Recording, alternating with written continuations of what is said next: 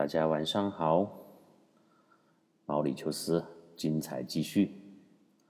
上一次毛里求斯刚刚才开篇，应该还没有算开篇，因为我又废话了一大串我小时候逃票的经历。大家听了不知道觉得是不是很搞笑，也很无耻呢？对我还是觉得有点无耻。但是现在逃票太难了，几乎不可能，对吧？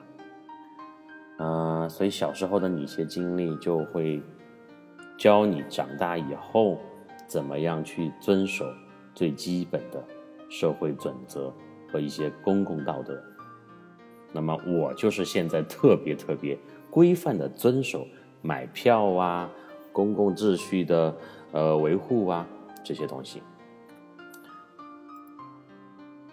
因为我从小的经历就告诉了我自己，有的东西底线就是不能碰，碰了会让你很难堪的。好吧，我们今天进入到毛里求斯。说起非洲呢，一直是我很想向往的地方。这一次呢，终于有的实现了。呃，去毛里求斯应该是在三年前吧。二零一四年前，啊，二零一六年的春节，呃，说起这个春节期间，也就是春节前夕吧，我特别喜欢往外面跑，呃，为什么呢？因为我们四川盆地到了冬天的时候非常的阴冷，温度很低，啊，就是你必须要穿羽绒服啊、毛衣之类的，很臃肿，像我们这种胖子一穿的多，就更加行动不方便，所以呢。我一般到了啊冬天啊放了寒暑假寒假嘛，就喜欢在外面去待个十天半个月，基本上就是往南边走啊，要么东南亚，要么南半球啊。我记得这个去澳大利亚、新西兰啊、毛里求斯、菲律宾、泰国、印度尼西亚啊、马来西亚，都是在。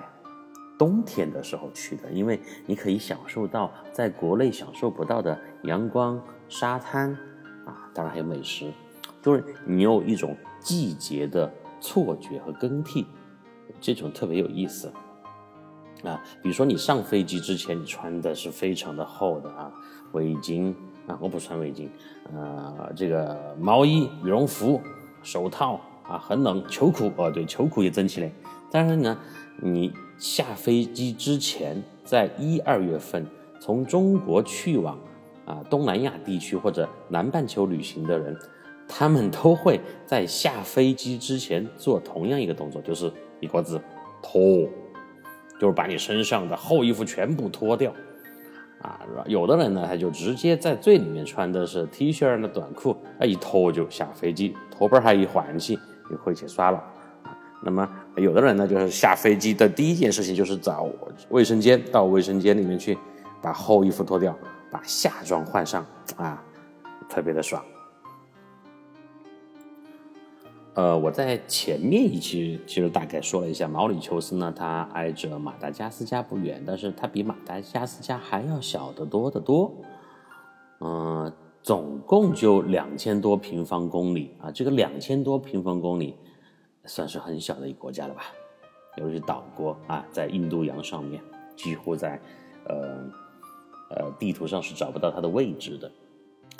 但是在这里停留了这么多天哈，我总有一种错觉，就感觉它的国土面积呢远远不止两千多平方公里，而是来到了一个没有重复景观的临海的大国。什么叫没有重复的景观？也就是说，你走到呃，不远的一段距离，你就可以体会到不同的风格的景色，啊，我时而就感觉在太平洋的静谧海滩，恍然呢又来到了国内的一处寺庙，下一秒钻进了南美的丛林，出来以后便回到了北非的荒漠，甚至还嗅嗅到了欧洲小镇古老的味道和我们国内城乡结合部熟悉的喧嚣。所以你看，前面的丛林、寺庙、海滩、荒漠、小镇、城乡结合部，是不是很多元素就在这么一个非常袖珍的海岛上面淋漓尽致的体现了出来呢？其实呢，也许就再次证明，只要用心深入的一个地方，哪怕它再小，也能寻觅出它的精彩大世界。和土耳其一样啊，丰富的景观类型和多彩的当地文化，是毛里求斯吸引我、吸引我来游玩的一个最大的原因吧。啊，为什么要提到土耳其呢？土耳其我后面也会有时间做一个专辑吧。啊，呃，专门会说到土耳其呢，也是有有海有山啊，有宗教有。各种的历史文化，东西方文明，当然毛里求斯不能和这个土耳其相提并论。这个呃，不管从哪个方面差距都很大。但是我在毛里求斯其实也感受到了有点类似于土耳其的这么一种旅行的感觉，因为它有很多不同的风格、不同的人文在里面。嗯，那么这一次毛里求斯的游记，我跟四国的风格可能又有点不一样。啊，四国其实从头听到尾，从第一集听到第四十多集的朋友，应该有一种体会：你这个狗就是在记流水账吧？你小学老师最讨厌写作文就是记流水账，噼里啪啦，每天到哪儿吃啥子，在哪儿去坐啥子交通工具，都要挨着说一番。对我，我承认这个四国就是一种流水账，但是你不觉得四国是一种最有趣的流水账游记吗？呃，毛里求斯我就没有从时间上面来分呢，我分这么几个主题吧。呃，这几个主题呢，我觉得它比较详细的概括到了毛里求斯的一些特别有代表性的方方面面吧。呃，第一个我想说一下关于大海，毛里求斯。著名岛国吧，肯定是和大海分不开的。全世界的海滩呢，无非就是海和滩，哼，海滩海滩嘛。就我们经常听说哪里的海滩呢，如何如何的蓝，嗯，滩上的沙子呢，如何如何的细啊。大海是地球的血液和命脉，所以我敬畏全世界的大海。啊我到过几大洲和几大洋的海边，其实呢，我真心的觉得没有宣传口号里的如此这般的让人沉醉心碎。我也没有那种面朝大海，春暖花开，能够抛开一切烦恼忧郁的神奇的功能。啊那个是文艺的东西，夸张的东西，哪儿有啥子？我心头其实烦得很，我面朝大海，我就春暖花开，我就一切烦恼就抛在脑后了，没得那么凶。我面朝大海，有时候我只想跳进去，把自己闷死到里头。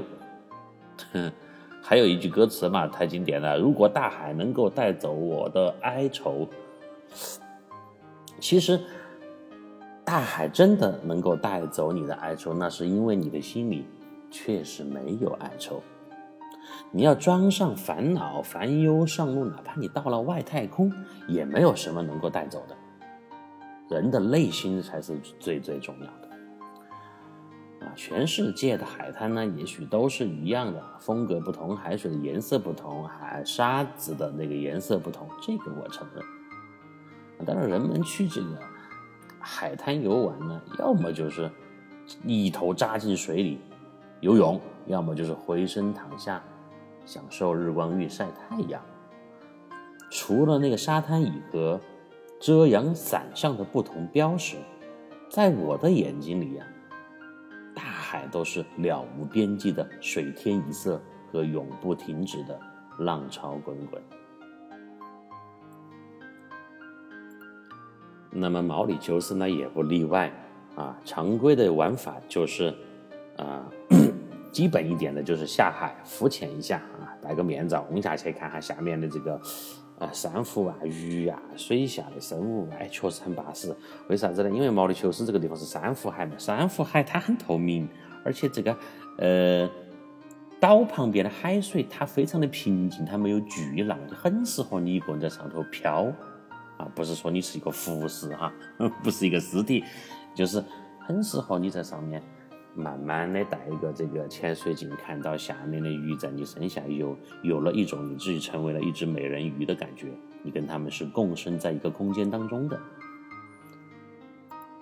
啊，要么呢就来嘛找把椅子啊，山底下坐到把防晒霜一涂起啊，文艺点的拿本书出来看下书，然后呢，很多人中国朋友出去还是耍下手机发下朋友圈啊，然后啊小朋友们打下游戏，再点一杯饮料啊，享受一下多舒服嘞！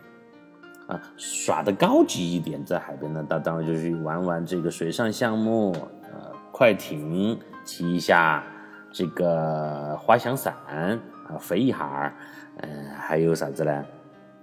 呃，就是比较高级的外国人特别喜欢的冲浪，但中国人冲浪的水平那就不说了，太低了哈，基本上没有中国人游客在外面去玩冲浪的，这个技术含量太高。这就是大海的玩法啊，我的一个体会嘛。到了毛里求斯其实也差不多。然后毛里求斯呢，有一个海边有一处特别的景致，倒是比较不一样。这个地方叫做自然桥啊，自然桥，它就是一座桥，但是这座桥很危险，你要上去走的话呢，你可能要付出很惨重的代价。这个自然桥的桥的位置呢很偏僻，据说呢是当年两位自驾到这个海边的老外偶然发现的，就很多年前的吧。本来那个地方是没得人的，也没人去耍的，是在一个海角边边上两个老外呢就开车开开开开开，哎，这里有个桥，还有点安逸呢。啊，老外嘛特别喜欢刺激惊险。就停下了车去看一下这个桥，它到底是呃怎么一个造型？远看到其实没有什么特别的地方，但是你走到那个桥边，哎呀，我才被那个礁石下面那一汪汪狂暴的海水吓了一跳。海水在这个很小的空间里的喷射跳跃，就大有冲垮堤岸堤岸之势。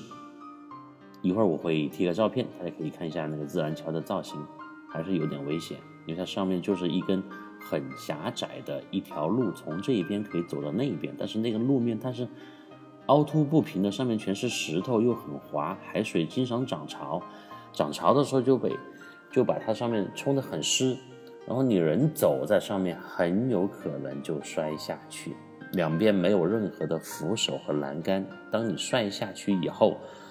摔下去，你的嗯结局只有两种，一个被撞死，一个被淹死。撞死是因为下面全是很尖的那种礁石在下面，水它其实不很深啊，有的时候不是很深嘛，就是当那个潮水退下去的时候啊。淹死呢，就是潮水涨起来的时候它很深，你想去你就西北了。呃，所以这是一个很危险的景点或者地方。但它后来慢慢的就变得越来越著名了，就好多人到毛里求斯都会去看一下这个地方。当然胆子大的呢，呃，就可以上去走一下。你运气好，你就从这边可以走到那边，很洋盘照个相，可以炫耀一下。但是但是你这个脚稍稍一打滑就下去了，啊，很危险。我胆子还是比较小，因为这个地方真的。你需要冒很大的危险和勇气上去走，如果滑下去就完蛋了。因为啊，当地的居民呢，呃，说的就我们去的前几天，一位本地的毛里求斯的本地居民，他为了炫耀从上面走过去，他刚刚走到上面，他可能脚下还是比较稳的，但是没有想到，就那个时候一个大浪就打了上来，那个浪就从下面的海面直接冲到那个桥面上。便把他打入了海中，从此他便与礁石融入了一体，还是很很悲惨、很惋惜的哈。一会儿你们看到照片就知道这个地方的危险之处了。虽然距离很短，但是你要去尝试，还是要小心再小心。好了，各位朋友，跟随我来到下一个景点。我今天不是说了吗？我这个不是按日期的流水账，我是把毛里求斯有特点的一些地方啊分成板块给大家介绍一下。还有一个地方在毛里求斯很出名的，叫做海豚湾啊。海豚湾的形成呢，就抚平了我对毛国同胞刚刚提到的葬身大海而惋惜的悲壮心情，让我的心情稍稍的平静了下来。那个开船的老伙子啊，我喊他老伙子啊，是个老男人，说白了，因为我们有小伙子就有老伙子嘛。但是他又他又很有激情，像年轻人一样的感觉。这个开船的老伙子，他异常的有表演欲，在众多追逐海豚的船船里啊，就硬是开出了赛艇的速度啊！我们就坐在那个船上，就跟着他一摇一晃的冲出去啊，去追海豚。因为在毛里求斯这个地方，你要去看海豚的话，你必须要跟着一个老司机。这个老司机开船的水平要非常高，因为他知道哪里有海豚。突然一下冒出来，啊，然后他就会去追他，跟着海豚的路线，当然还需要用声音啊、食物去勾引那个海豚。啊，我觉得这个这个老司机他开船的水平实在是太高了，然后我也非常佩服他对那个海豚活动轨迹的熟悉程度。我第一次在原始的状态下、自然的状态下见到这么多扎堆的海豚。那海豚呢？啊，各位画面感，记不记得我们经常在四国当中提到的一句话？来，同学们，画面感出来。那些海豚呢，它就一会儿又飞出海面，一会儿又消失到水当中去，就跳过去跳过来。但是我们看这些海豚的时候，不像我们在电视里面，它是一个相对固定、比较稳定的呃镜头啊。它因为我们要在船上，当穿了救生衣，它这个船又开得很快，那个船又一直上下的颠簸。你在颠簸的同时，你要去看那些海豚，这种感受啊，跟其他时候看的海豚又是不一样。这个海豚它跳出水面的时候，我就想起了一种我们儿时经常玩的游戏，叫做打地鼠，对吧？就像拿一个锤子直接敲杆敲下去，哼。这片海域的船呢，因为越往外面走，就我们就发现船越来越多，这些海豚们呢也越来越兴奋，就与来自世界各地的人们就互动，啊，呃，这个地方不同的人啊，那有不同的行为和举动，只穿着一条泳裤，砰的一下就跳下水，就与那些海豚互动，相互嬉戏的。基本上是白种人啊，白种人嘛啊，经常这个欧美人，一个是喜欢刺激，第二个水性比较好，他下去跳下去，他这个可以很快的游泳游过去跟那些海豚互动啊，然后紧紧的套上救生衣，慢慢的溜下水，手上再拿个 GoPro 疯狂拍照的呢，基本上就是黄种人，有嗯有我们中国人，有日本人。还有韩国人啊，也要下水，但是呢，就慢慢的缩下去，穿个救生衣，又想跟这个呃海豚互动呢，但是又怕死，就是这种感觉。然后还有剩下的，就是在船上扶着栏杆看热闹啊，并且呢，不停的逗着啊，就是逗着水里的海豚的人啊，这种人呢，一般都是小孩、小孩和老年人比较多啊。一般呢，就是啊，各个国家都有嘛。一会儿大家也可以看一下这个照片，我觉得还是呃挺有意思的吧。因为远处有山，然后中间有海，有那个岸边，然后近处呢，嗯，就是我们的船。当然还有晒得黢黑，比我还黢黑的毛里求斯当地的老司机们。呃，总之呢，去毛里求斯就是。你去报一个很短的这个旅行团嘛，也不叫旅行团，就是报一个团伙，就上一只贼船，哦，上一只船，然后出海去看一下这个海豚，去逗一下海豚，是一个必要的过程啊，也是，呃，很推荐给大家，如果去毛里求斯，呃，这个地方要耍的。然后接下来重头戏吧，嗯，我也讲到自驾了，开车了。嗯，我也是老司机，我也会我在各个国家开开过车，开车这件事情呢，嗯，怎么讲？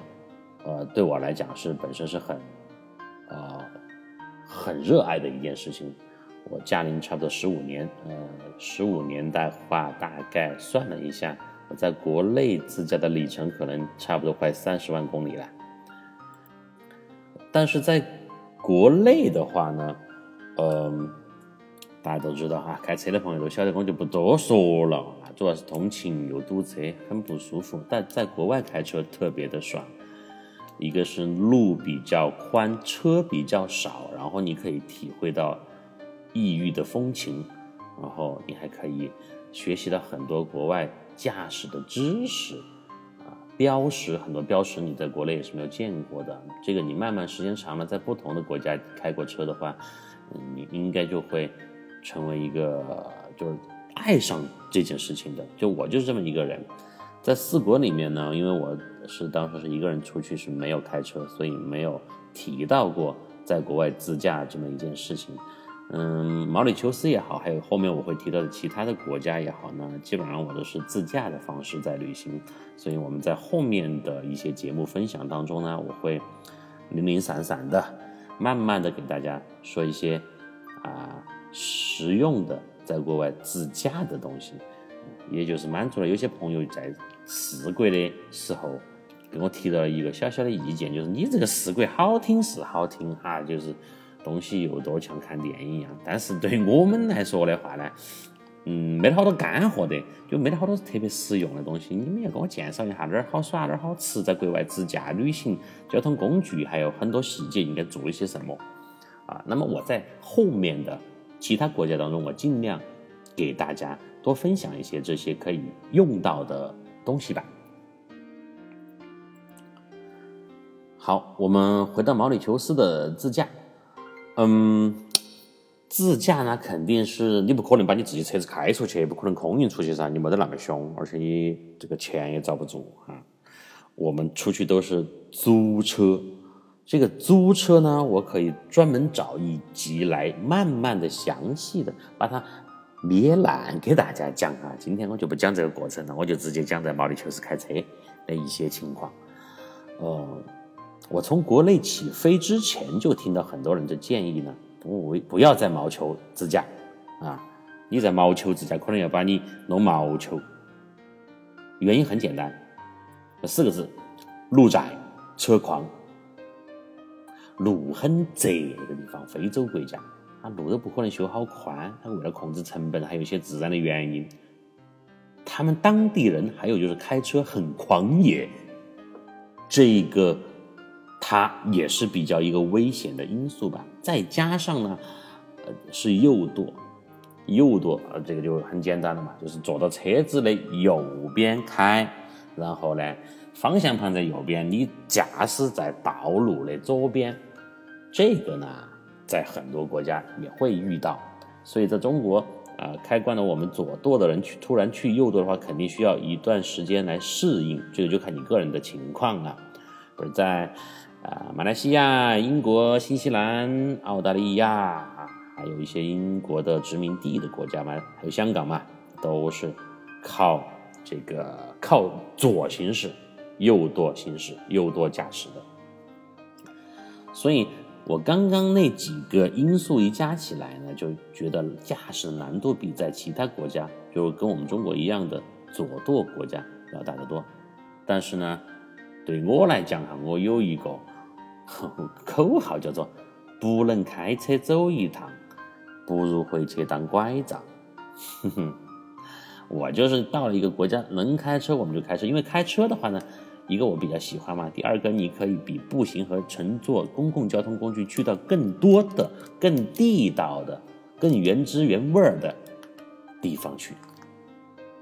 好，啊，我想一下，毛里求斯我租的是个什么车？基本上为了控制这个成本嘛，还有就是考虑到这个路比较窄呢，我到一些比较小的国家都会租一些小排量的车子，哎，就是。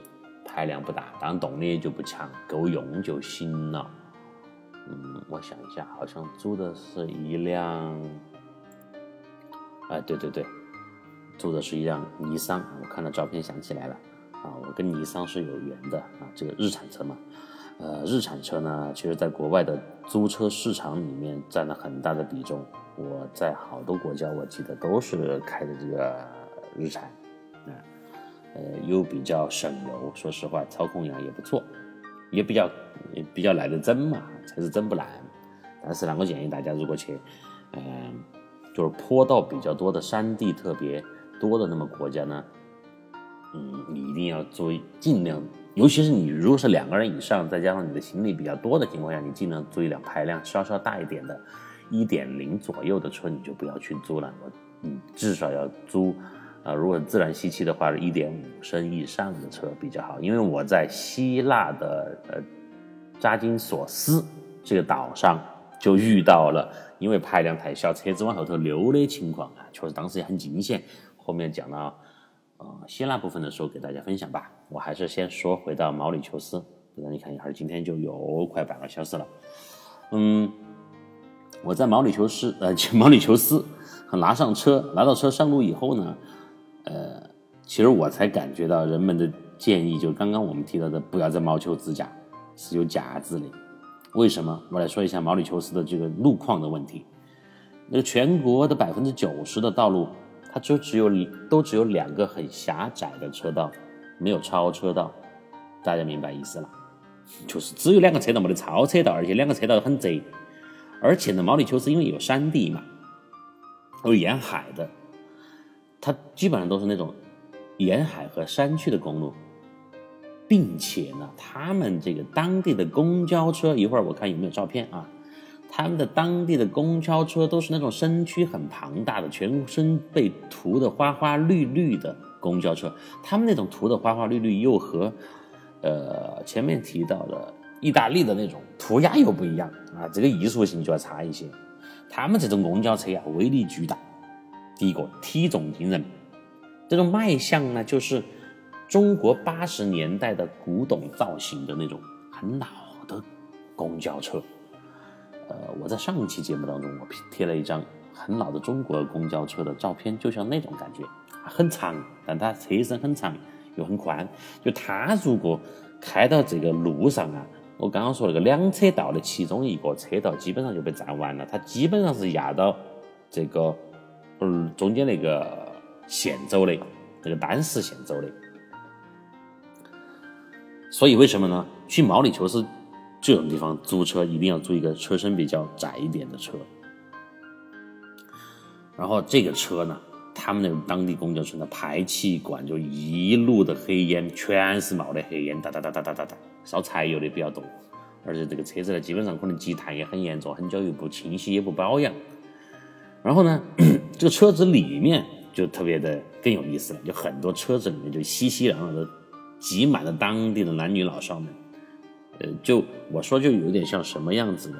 一说大家知道，印度的火车，就像印度火车那种造型。它这个公交车可能哈，我不夸张的说，里面如果挤上去，再加上站上去，加上坐的人呢，一个车可以装一百多个人，啊，之吓人。因为他们就是通勤的，从一个村子开到另外一个村子去的，这么一个感觉。啊，哎，顺便插一句，我觉得我我我跟四国一样，我讲的毛里求斯。虽然已经过去这么多年了，我当时的一些画面感呐，当时的一些呃听到的、看到的东西，又很清晰的就浮现在眼睛里面来了，脑海里面来了。这就是我们我之前经常说到的，你去回忆你的旅行的时候特别有意思。你可能平时太忙了，你根本就没想起你好久还去了一趟那儿耍。但是当你真正真正坐下来去思考、去想的时候，嘿，所有的东西全部都想起来了，啊，特别的有意义，啊，也也很有回味的感觉嘛。最恐怖的那个毛里求斯的公交车的司机们，我貌似就没有看到过他们到站的时候刹过车。啥子意思？就他们到公交站的时候，他根本不得先就慢慢的把速度降下来，他就是低拢块还有十米、二十米的时候，砰的一下给你把车子急刹下来。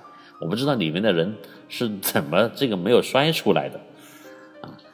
而且，就是我与他们错车的时候，我刚刚不是讲了吗？这个车道很窄，我开个小车，我跟他们这个呃大车错车的时候，我估计中间的话，可能只有五到。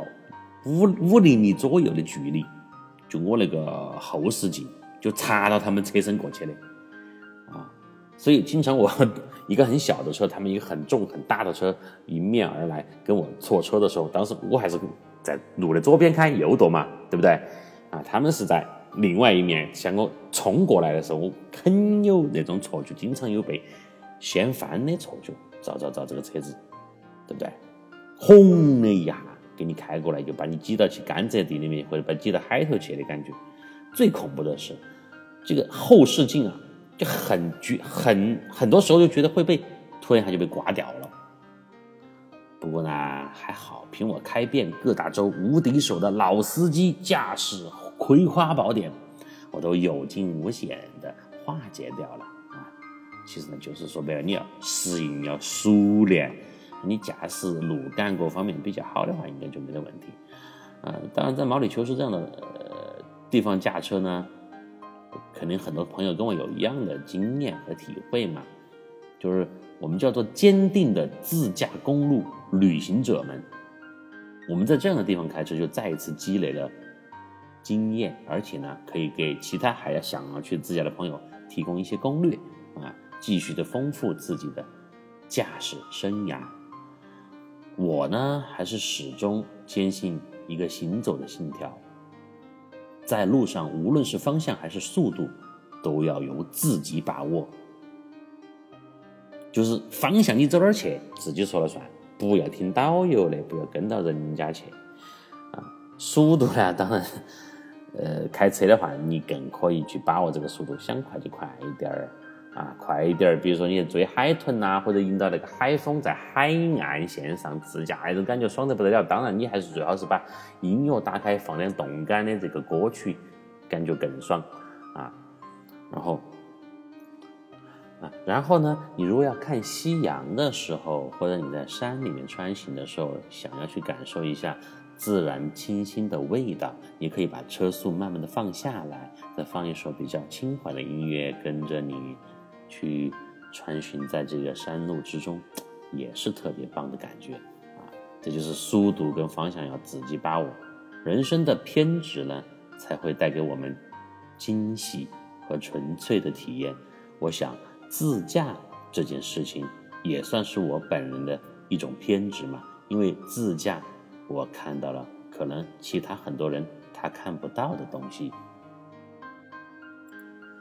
好吧，时间的关系，我们今天毛里求斯就分享到这里。下一次呢，呃，我将继续给大家分享。路易港的故事。路易港是一个地名，是毛里求斯的首都。我在路易港这个地方呢，就遇到一个很尴尬的事情，当然跟开车也有关系。到时候大家再听我慢慢吹吧。OK，今天就这样，拜拜。